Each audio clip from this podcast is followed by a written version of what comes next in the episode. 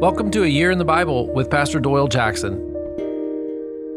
Day 162, Nehemiah chapter 12 and 13. Remember me with favor, my God. Day 162. So, how do you win someone's favor?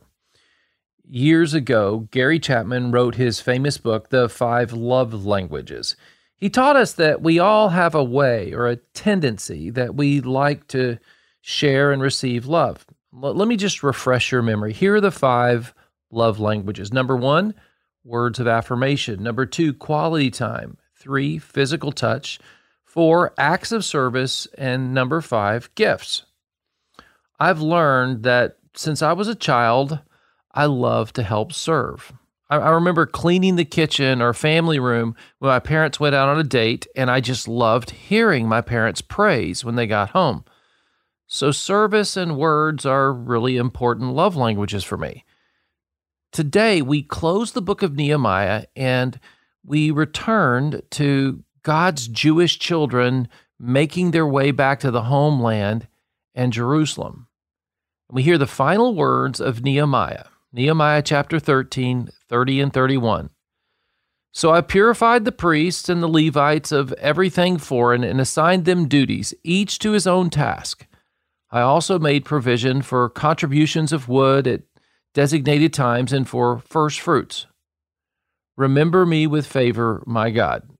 I mean, it's almost like Nehemiah is saying, Okay, God, here's my love language, and I want you to know I've done all this, but it's because I love you. It's because I value you. And I'm hoping, God, that you'll have favor on me.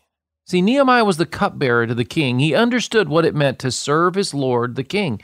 His life outside that court, well, it was as a doorkeeper and a servant of God. He, he acted the same that he did before the king. He challenges us, as he did people of God 2,500 years ago learn to show your love towards God, and God will favor you. In Nehemiah chapter 12, it lists the priests and the Levites who returned to serve the Lord in Jerusalem. This would have been difficult travel and difficult conditions. I mean, I really can't imagine what it was like.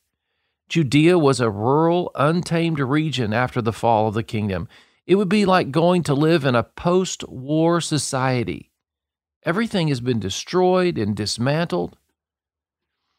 They dedicated the walls in this chapter to proclaim God, you are our protection. We still trust you. You know, we build walls, but we know, God, that you are really the one that watches over us. Nehemiah chapter 13, verse 14 Remember me for this. My God, do not blot out what I have so faithfully done for the house of my God and its services.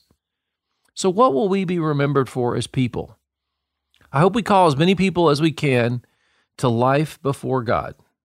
I know people who work in marketing, they spend their time trying to move product that will ultimately be in the landfill. We have something God wants us to do. God wants us to introduce friends, neighbors, and strangers to the power of worshiping God. And Nehemiah was transformed by worshiping God. He returned to his day to day job in the king's presence every day, but now he had a smile on his face. His soul was restored. Let's pray. Lord, thank you for calling me to be a worship leader and an inviter to your kingdom. Help me invite people to come to know you for real. In Jesus' name, amen. I love reading God's word.